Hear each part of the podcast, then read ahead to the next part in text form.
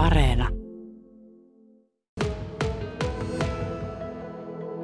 Harjoituksen esikuntapäällikön evestiluutnantti Sami Nenosen kanssa olemme tässä tällaisen vanhan ilmatorjuntakanuunan äärellä. Oikeastaan me olemme vähän tuulensuojassa. Vieressä liehuu Suomen lippu, keskellä komea leijonan kuva. Tässä on jotenkin sellaiset hyvin isänmaalliset tunnelmat. Ollaan Vattajan alueella, täällä leirialueen sisällä ja tästä päivästä eteenpäin sitten täällä käynnistyy tämä leiritoiminta. Muistatko itse sitä hetkeä, kun olet täällä käynyt ensimmäisen kerran? No muistan oikein hyvinkin. Se oli kevättä 95, kun tänne ensimmäisen kerran tulin. Ja jo 95 vuoden aikana olin täällä kolmeen eri otteeseen. Ja sen jälkeen vuosittain aina tähän päivään asti. Onko paikka muuttunut? No ei oikeastaan isosti, että, että oikeastaan merkittävin muutos sieltä aivan 95 vuodesta niin on, on näiden naturavelvoitteiden mukanaan tuomat sorastukset ja alueiden käytön rajoitukset, jotka tuli oikeastaan heti sitten 2000-luvun alussa, kun mä tänne ammattisotilaana tulin ensimmäisen kerran. Eli niidenkin asioiden kanssa on tavallaan niin oppinut toimimaan jo 20 vuotta. Että se on oikeastaan semmoinen näkyvä muutos. No, tämä ilmatorjuntakanuna tässä vieressä on vuodelta 1937 ja se on 8, 8 millinen. Saisiko tuolla alas vielä jonkun viholliskoneen? Varmasti suorituskyky nykyaikaista ilma-asetta vastaan on rajallinen, mutta hyvin koulutettu miehistö ja oikea tilanne, niin teoriassa se ainakin voisi olla mahdollista. Kuinka paljon tehokkaampia tämän päivän modernit aseet ovat? No kyllähän ne on merkittävästi suorituskykyisempiä. Ihan jo se, että ammusilmatorjunnasta, mitä tämä kanuuna tässä edustaa, ollaan siirrytty enemmän ohjusilmatorjunnan pariin ja käytetään tehokkaita nykyaikaisia seuranta- ja sieppausmenetelmiä, niin totta kai nykyaikaiset järjestelmät on merkittävästi suorituskykyisempiä, mutta ammusilmatorjuntaa käytetään edelleenkin, että ei se meiltä poistunut ole. No nähdäänkö täällä leirillä minkälaista tämän tyyppistä kalustoa? No ammusilmatorjuntakalustoa on kahdenlaista, 23 millistä ja 35 millistä ilmatorjuntakanunaa ja sitten meidän ilmatorjuntaohjausjärjestelmiä 90M Krotale 05 muun muassa ja sitten ilmaoperaatioiden torjuntavaiheessa, eli tuossa jälkimmäisellä viikolla, niin nähdään käytännössä meidän koko kalustokirjo lähtien sieltä suorituskykyisimmästä Nasams-kalustosta. Ilmatorjuntaleirejä täällä on pidetty 70 vuotta. Syksyllä tulee täyteen. Onko teillä juhlia tulossa jotenkin? Varmasti tätä juhlistetaan vuoden jälkimmäisessä harjoituksessa, jolloin ollaan täytetty, täytetty se 70 vuotta, että ei lähdetä etukäteen juhlimaan. Tänne tulee tällä kertaa nyt jo paljon väkeä. Ihan, ihan normaali määräkö? Aivan normaali määrä ja on täällä ollut, jos oletan, että viittasit tähän covid-pandemiaan, niin harjoiteltiinhan me myös 20 vuonna täällä. Toki osastointi, tai niin kuin me puhutaan, kohortointi oli hyvin tarkkaa.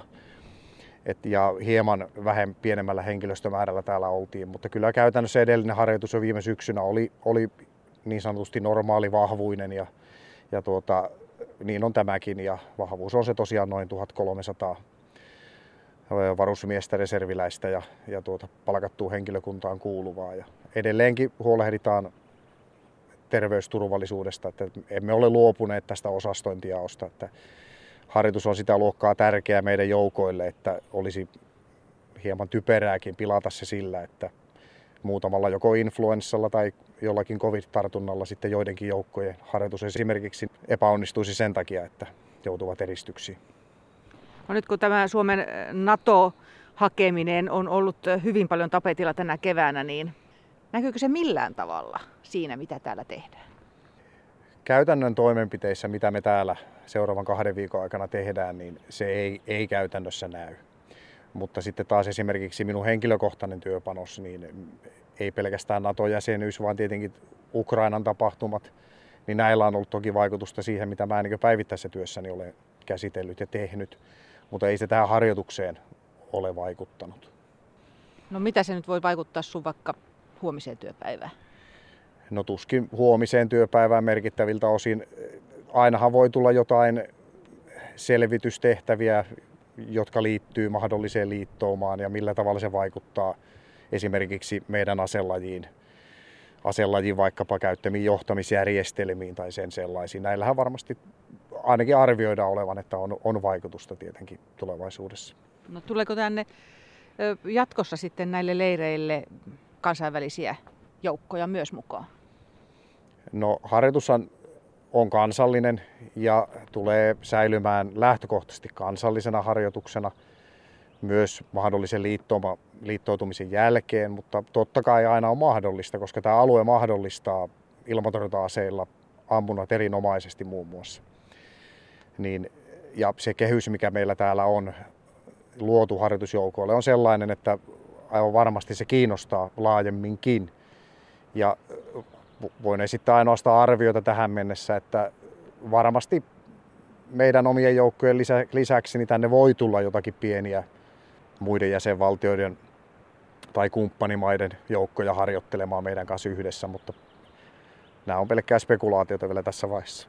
Ja loppuun tähän asiaan totean sen, että onhan meillä esimerkiksi tykistöasella harjoittelee Rovajärvellä ja heidän harjoituksessaan on ollut jo, jo aiemminkin kumppanimaiden joukkoja harjoittelemassa. Onko joku sellainen harjoituksellinen asia, mikä kutittelisi mielessä, että se voisi olla tulevaisuutta, että olisi kiva nähdä tai kokea se, sellainen yhteistyö täällä? No tavallaan, mikä nyt ehkä voisi kutitella, niin ehkä nähdä, mitenkä, mitenkä kumppanimaat toimivat ja ehkä vähän verrata suorituskykyä meidän omien joukkojen ja heidän välillään. Totta kai meillä on itsellä se kuva jos mitenkään vaan objektiivisesti pystytään arvioimaan, että meidän joukkojen suorituskyky on varsin erinomainen.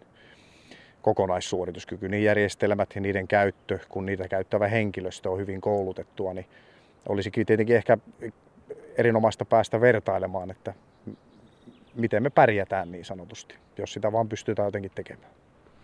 Everstiluutnantti Sami Nenonen, ovatko nämä viime aikojen tapahtumat Ukrainan sotineen jotenkin muuttaneet kielenkäyttöä puolustusvoimien sisällä? Puhutaanko vieläkin vain vihollisesta vai onko vihollisella jo nimi? Oikeastaan pitää erottaa ehkä kaksi asiaa. Eli se, mitä me puhutaan asevelvollisten kanssa, on ehkä toinen asia. Jos ajatellaan vaikkapa tätä harjoitusta ja tämän maantieteellistä sijoittumista, niin meidän on pakko ollut rakentaa se taktinen kehys sillä tavalla järkeväksi että, ja osittain kuvitteelliseksi, että se palvelee kokonaisuutta, eli joukot kartalla ymmärtävät, että mistä suunnasta ikään kuin vihollinen suuntautuu. Nyt se tulee lännen suunnasta, joka taitaa olla kuitenkin se epätodennäköinen suunta.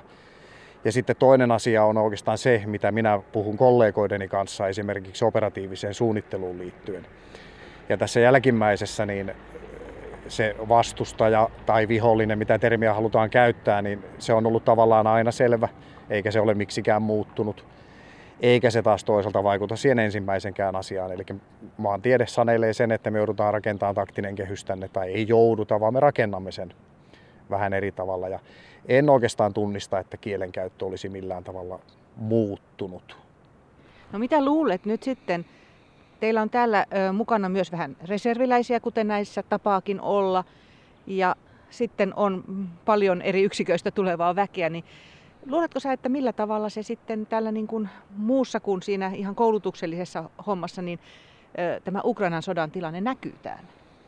No kyllä mä luulen, että ainakin asevelvollisten välisissä keskusteluissa se varmasti nousee esille ja ehkä se ainakin itselle se on tuonut tiettyä tsemppiä tähän tekemiseen, että todella teen työtä tai koen tekeväni työtä, jolla on merkitys ja haluan tehdä sen mahdollisimman hyvin, varsinkin vallitsevassa tilanteessa. Ja, ja mä uskon, että ihan sama pätee noihin meidän asevelvollisiin, niin varusmiehiin kuin reserviläisiinkin ja kaikkiin palkattuun henkilökuntaan, jotka täällä ovat. Tuo ikään kuin sen ylimääräisen boostin vielä tähän lisää, että hyödynnetään tämä erinomainen harjoitusalue tämä erinomainen harjoitus, mikä me ollaan tänne rakennettu parhaalla mahdollisella tavalla. Varmaan tällä tavalla se voi näkyä ja varmaan näkyykin. No aina ei ole tykätty siitä, että hienot hiekkarannat ovat puolustusvoimien käytössä täällä, mutta luuletko, että tämä nykyinen tilanne vaikuttaa niiden mielipiteisiin, jotka vähän karsaasti katsovat puolustusvoimia? No ainakin toivon, että tällä on ollut niin positiivinen vaikutus. Ja kyllä mikä kuva minulla on, niin kyllähän tavallaan maanpuolustustahto, toki se on Suomessa ollut aina korkea, niin ei nämä nyt viimeaikaiset tapahtumat sitä ainakaan laskenut ole. Että kyllä mulla on jopa sellainen kuva, että, että varmasti näin on, että se meidän olemassaolo ja käynnit täällä, kiitos siitä, että on mahdollista, niin, niin on niin hyväksyttävämpiä kuin ehkä joskus olleet. Ja, ja niin kuin mä tuossa alussa totesin, niin kyllä me olemme 20 vuotta tätä aluetta yrittäneet varjella ja minut esimerkiksi on ihan pienestä vänrikkipojasta lähtien koulutettu siihen, että ne urat, mitä saa käyttää, niin ne on merkitty ja niillä vain kuljetaan. Ja jos kuoppia kaivetaan, niin se kaivetaan paikkaan, johon esimies on se osoittanut. Ja, ja tota, niin kyllä me toki, toki aiheutetaan aina häiriötä. Meidän toiminta, lentävät laitteet taivaalla aiheuttaa ääntä. Meidän tykit, ohjukset aiheuttavat ääntä. Ja tota, niin joudutaan sulkemaan alueita, mutta ei me täällä onneksi aivan joka päivä sentään olla. Ja sitten alue on toki muussa käytössä. No milloin se on nyt se pahin lentomelun paikka? No pahin lentomelun paikka varmasti on ensi viikolla, kun alkaa ilmaoperaatioiden torjuntavaihe. Nythän tämä ensimmäisen viikon melu aiheutuu noista ammunnoista, mitä tulee. Ja, ja ehkä se lentävän kaluston aiheuttama melu on, on sitten ensi viikon maanantaista alkaen. Ja päättyy? Keskiviikkona viimeinen päivä, torstaina sitten helatorstaina joukot marssii, marssii kotiin.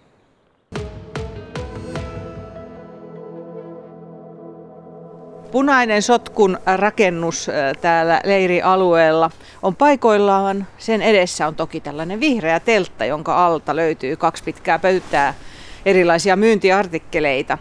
Ja vihreässä asussaan täällä löytyy Kokkolan sotilaskotiyhdistyksestä leirin vapaaehtoinen kodinhoitaja Aune Orjala. Mahtava titteli. Mä en ole tiennyt, että tämmöisillä leireillä on kodinhoitajia. Joo, kyllä mä oon, ensin on tullut tänne ihan vain töihin sotilaskotisisarena ja sitten näillä, varsinkin näillä isoilla leirillä on vähän enemmän roolia niin olla esimiehenä, mutta muilla leireillä me ollaan ihan samanvertaisia kaikkia, muutenkin melkein. No kodinhoitaja ei tule ensimmäisenä mieleen, että hän on esimies. Niin, niin ei varmasti tule. Joo. No teillä on teltta täällä, eli eikö tuo sisäpuoli ole vielä käytössä? Ei annettu vielä lupaa käydä, että muutamat ryhmät on käynyt ostamassa ja sitten mennyt ulos, mutta nyt vielä tämän leirin ajan ainakin on tämä teltta ulkona. No tässä nyt ei pääse niin sillä lämpimään ottamaan sitä munkkikahvia. No ei, mutta kyllähän nämä on tottunut olemaan ulkona ja on hyvät varustukset ja nyt toivotaan, että ilmat lämpenee. No sitä sopii toivoa, että haastatteluteko hetkellä ei ole turhan lämmintä, ei kyllä ole.